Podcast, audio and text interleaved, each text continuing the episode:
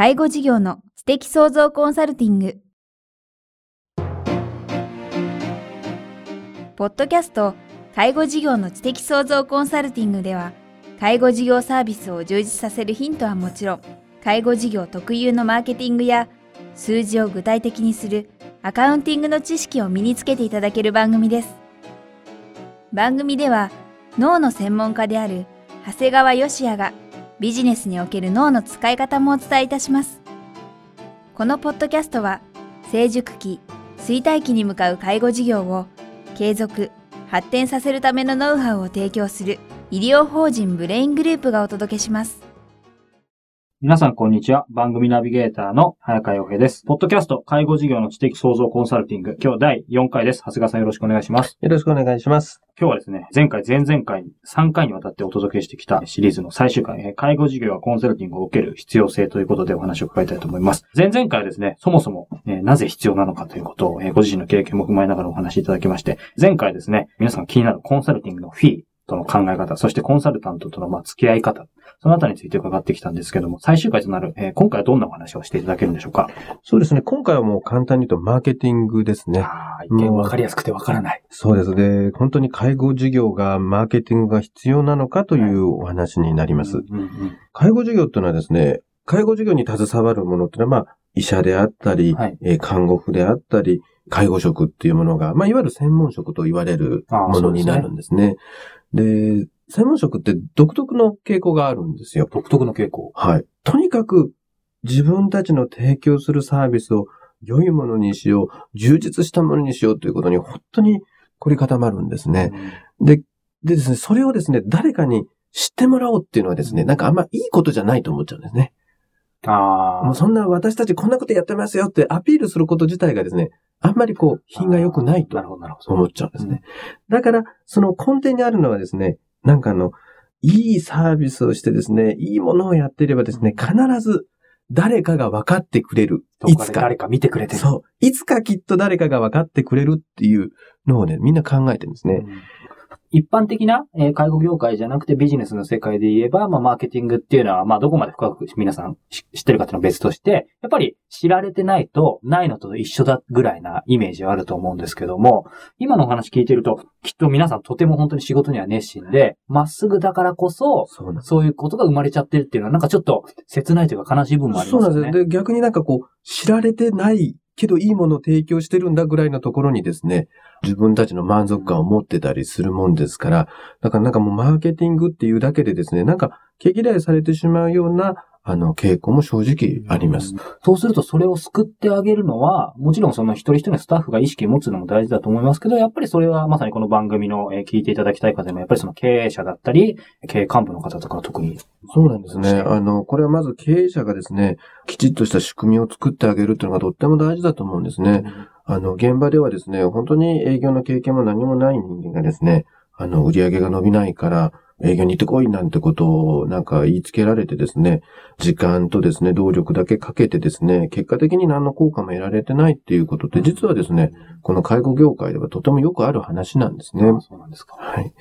だからそれをですね、やはり経営者がですね、適切な仕組みを作ってあげればですね、ですね本当に最小限のあの労力でもうちゃんとした効果が、あの出すことはできるんですね。うん適切な仕組み、そこがまあまさにマーケティングだと思うんですけれども、このあたりはあの、まあ具体的に、えー、長谷川さんご自身がコンサルタントの立場としても、まあ仕組み作りをクライアントさんにしてあげてることあると思うんですけども、えー、簡単に言うとどんなことが考えられるんですか？そうですね。マーケティングっていうのは、あの、ビジネスの世界ではですね、自分のところのサービスのですね、まあ、入り口まで来てもらうということになるんですが、まあ、これをですね、まあ、要するに、介護事業用にアレンジするっていうのが、我々の仕事だと思うんですね。はい簡単に言うとですね、実は我々の授業っていうのはですね、直接利用者さんに実は宣伝する必要はあまりないんですね。なるほど。最初に申し上げたように、介護保険の特徴っていうのはですね、間にケアマネージャーさんっていう人たちがいるもんですから、ある意味他の授業に比べるとですね、簡単なんですよ。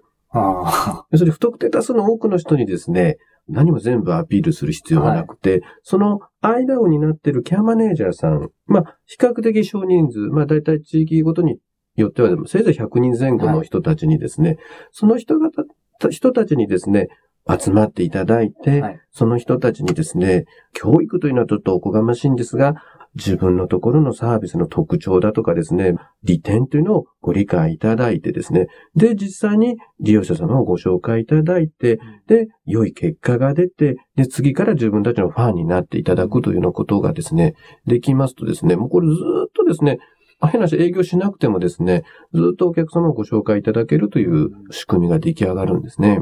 で、まあ、具体的にはですね、このケアマネージャーさんにですね、あの、ちょっと、まあ、有名な先生に来ていただいて講演をしたりですね、テーマを決めて勉強会をやってみたり、まあ、うちなんかですと、あの、情報誌だとかですね、はい。あの、こんなサービスを行ってますっていうような新聞なんかもですね、あの、実際は、あの、定期的に提供させていただいています。うん。まあ、これもですね、実はもう仕組みを作ってしまえば、どこの事業所でもできることですし、かなり確実な効果が、うんあの、見込めると思っています。なるほど。今、まあ確実な効果っていうふうにおっしゃいましたけども、今までご自身の経験、まああとコンサルティングされてきた中で、一番、もちろんその事業者さんによると思うんですけども、一歩踏み出しやすくて、えーまあ費用対効果が高いと言った方がいいと思いますけど、そういった、まあ、一つ何か仕組みというか、挙げていただくとどういったものがありますか？やっぱりですね、ケアマネージャーさんにですね、特にあの、うちの事業所が行ったのはですね、まあ、新しいサービスを提供するにあたってですね、そのサービスの、まあ、プロの方に来ていただいて、ケアマネージャーさんに勉強していただいた。はい。で、実際にですね、見学いただいて体験していただいたっていうのはですね、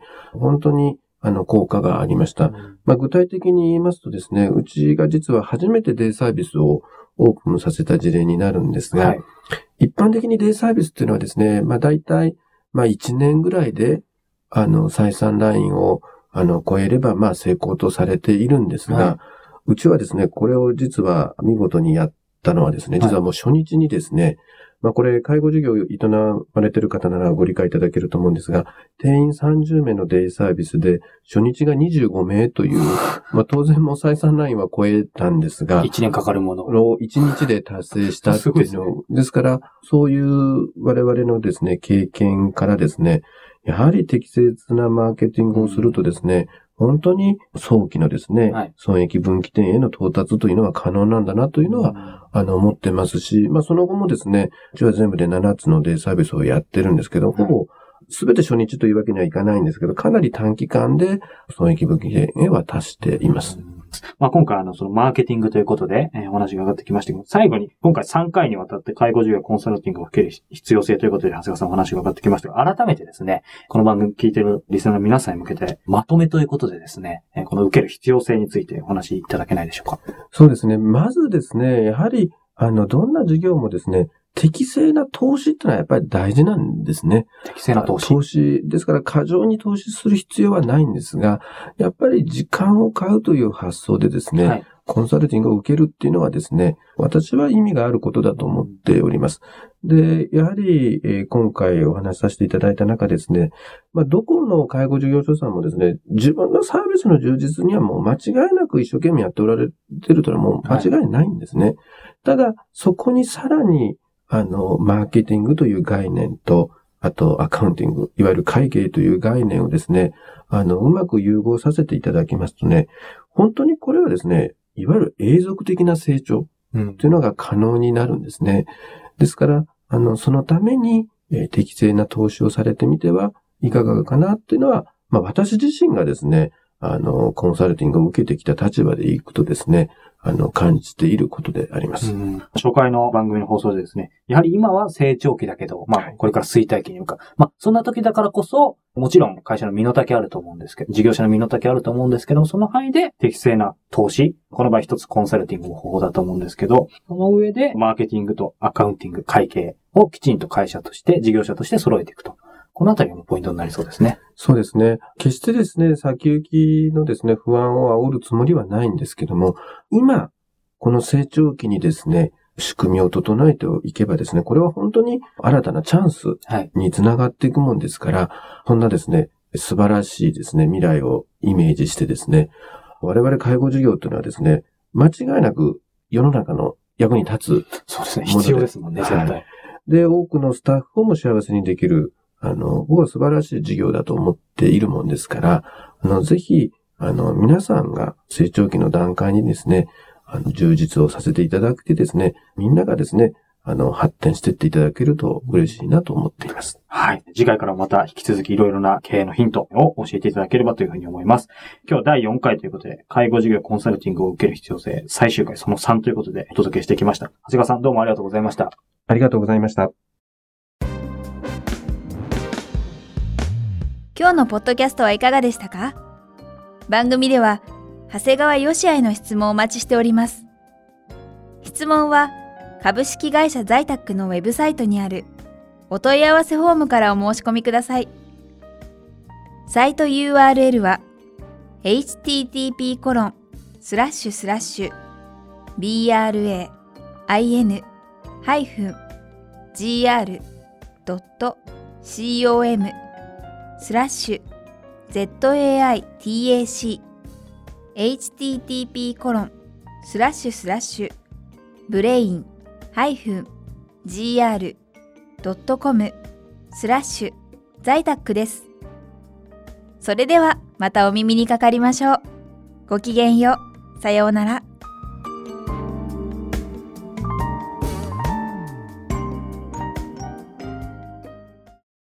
この番組は提供。医療法人ブレイングループ。理事長